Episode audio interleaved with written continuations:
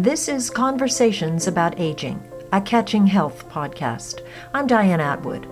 Today's conversation is with Leona, who's 92 and has lost most of her sight because of macular degeneration. It's the most common cause of blindness in people over 60. I'm curious, you and I are sitting across from each other. We're mm-hmm. maybe a foot and a half apart. What can you see of me? I can't see your face.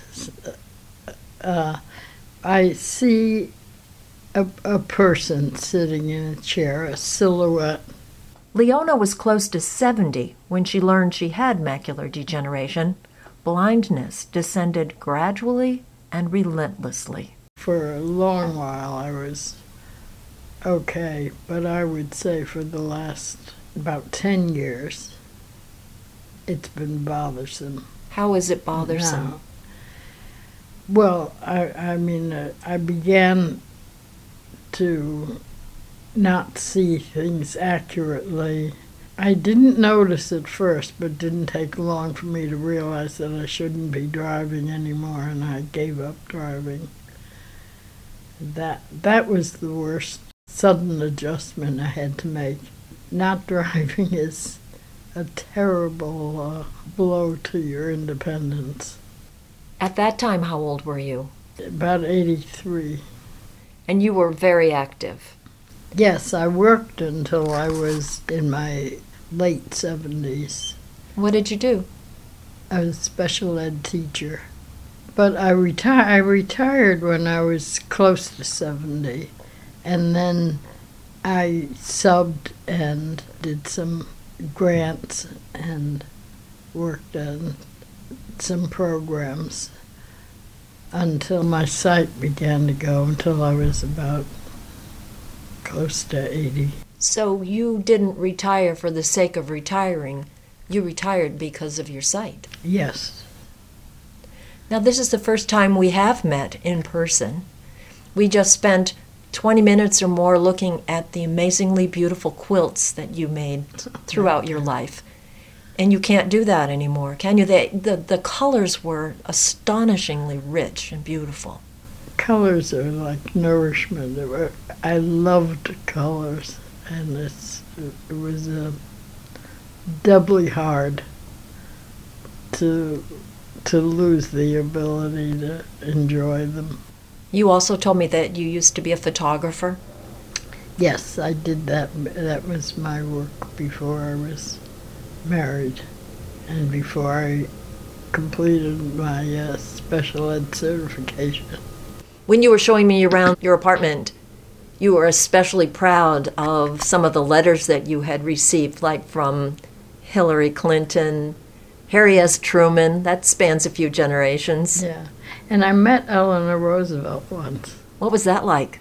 Oh, it was wonderful. She was a real hero of mine. What prompted you to write letters to any of the politicians? I don't know. Every so often I write write a fan letter.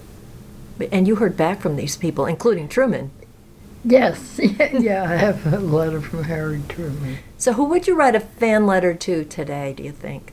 I would to both Michelle and Barack Obama, who I think brought great deal of dignity and common sense to the White House and are being so misinterpreted by the gang that's in there now. You don't keep your views to yourself, do you? you want to know how I really feel?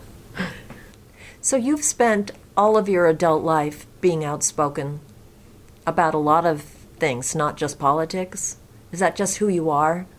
Yeah, yeah, that's true. I never thought of it that way. Yeah, I think you're right. I guess I have. And what brought you to Maine? My, well, not just the diagnosis, but the symptoms that began to be troublesome of macular degeneration. And I felt I wanted to be near at least one of my children. Who happened to live here in Maine. Right. So it was a question of which one, as I say, lost the toss. If you didn't have the macular degeneration, you wouldn't need as much help? Or do you now, at age 92, have other issues that prevent you from, or might prevent you from being as independent as you want? Well, right now, the, the things that are troublesome are all manageable, just. And the one thing that really changes my life completely is the, vision loss. If I didn't have macular degeneration, I think I would probably still live in Fairfield County, anyway, in Connecticut. So, because of your blindness, you've had to give up a lot. You had to move out of your home, move out of state, give up driving, can't quilt, can't do photography. How do you sustain yourself? Spiritually, emotionally? With great difficulty. I spend more time alone listening to books than I would choose to, even though I am so grateful for the talking book program, which allows me to access all the current books and classics and just push a button and I don't have I don't pay for them. It's a free service. So that's a saving grace for you. Oh, it's wonderful. But it's the only thing that I do that I can do for myself.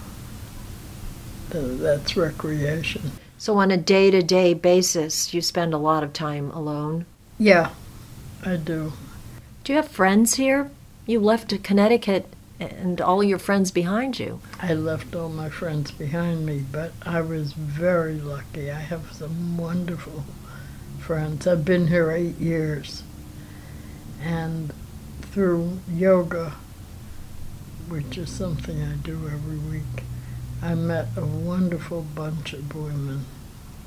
They're all younger, much younger than I, but they're very, they're very tolerant of the fact that I slow everyone down or that I have to be picked up and dropped off if we're going anywhere. It is just wonderful, so I'm lucky. How did you happen to start taking the yoga class? How did how did you even hear about it and get there in the first place? Well, that was through my daughter who lived here. She's also a yoga practitioner.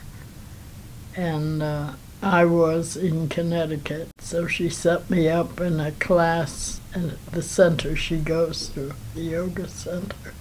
And the yoga teacher and I have become very close friends, so it's lovely. So you still go to yoga every week? I do. And everybody else in the class is younger? Yes, I'm sure I'm the oldest in the class. And they treat you just like you're one of the gang? They're really great. To me, that would be really important because it would be so easy for you to feel, because of your blindness, because of your age, left out. And yet, you don't feel that at all when you go to that class. That's wonderful. Yeah, it, it's lucky. But I found that Maine people are very helpful just out in public. I can't tell you how often when I'm getting in or out of a car and you know trying to maneuver, someone, a total stranger passing by, will come over and offer to give me a hand. So you go out and about? You don't just go to yoga class? Oh, I love going out to lunch. you go out to lunch? I go out to lunch whenever anyone I know is willing to, to go uh, to do it. Yeah. And my daughter and I occasionally go to the movies. I have to sit in the first row and I don't see much of it, but enough, so it's worth it. You are a resilient woman. There are other people who would be in your situation who wouldn't dare to go out the front door? Well, I, it's funny because I think that I'm quite timid, and I didn't used to be. I, I, the things I did for recreation were things that, well, I'm a scuba diver. I was a scuba diver. So, so I did things that were not really dangerous, but adventurous things. I bought a houseboat when I was in my 50s and moved on to it. Lived on it for two years. In Connecticut? Or yeah, in Connecticut. Little cold sometimes? Yes, but I had I had heat put on. I mean, it was it was a ridiculous use of mon- money, misuse of money. But I I must say I had a good time. It was it was fun. Your spirit, the spirit that is Leona, is still there. You've just had to make some adjustments, Well, a lot of adjustments. a lot of adjustments. One thing that I I don't see in you, which could be present in somebody else, is resentment, anger, self-pity. If I've hidden the self pity, that's that's good. But uh, it's there, and I go through periods of depression. Some days I think I look back and I remember there's so many little frustrations that I guess anger is is what I feel. No, I I'm not always good natured. Well, you're putting on a good act today. Well, th- that's also part of my life. I I love to laugh and I love to meet people and talk to people and listen to people. Leona lives alone in an apartment in the city. One daughter lives not too far away in another town, another daughter lives overseas, and a third daughter and a son live out of state. They were all together recently, and Leona says it was a wonderful visit. A caregiver comes in one day a week to help out. Leona thinks she might do well in an assisted living facility where she could be with other people, wouldn't have to worry about making meals, and would have more things to do. But the cost is an issue. The main reason I, I think I would be closer to moving into assisted living if I could afford it. But so far I have not found a place around here that I could that I feel I can afford. I hope it works out for you, though, because I'll bet you, if nothing else, you'll gain a social life. And it seems to me that you would thrive in that kind of an environment. Yeah, I think so too. And if there are choices of activities, yes, things I'd find interesting, and and just to be down in the lobby in the common rooms, out and about, talking to people, would be nice. But at the moment, I'm not counting on it. So loneliness is a big deal. Yes, it's not just loneliness; it's not being productive. I think that the overall negative feeling I have almost all the time is that I'm not doing anything. I'm not giving anything. I'm not contributing anywhere to anything. Until a few years ago, both my work and a lot of my leisure time was spent helping other people because I was a special ed teacher. And also, a lot of my friends were older and needed more help than I did. And now I just don't don't do anything for anybody. That is not entirely true. Not too long ago, Leona tried to get her community to do something about its sidewalks. Even though she's blind, she manages to get out and walk in nice weather every once in a while. It's not a regular thing that I do. And the sidewalks really worry me. Because they're all bumpy? Well, yeah, and then because I broke a hip. You went down? I, yeah, I fell uh, in 2012. So I see a letter writing campaign in your future. I did that.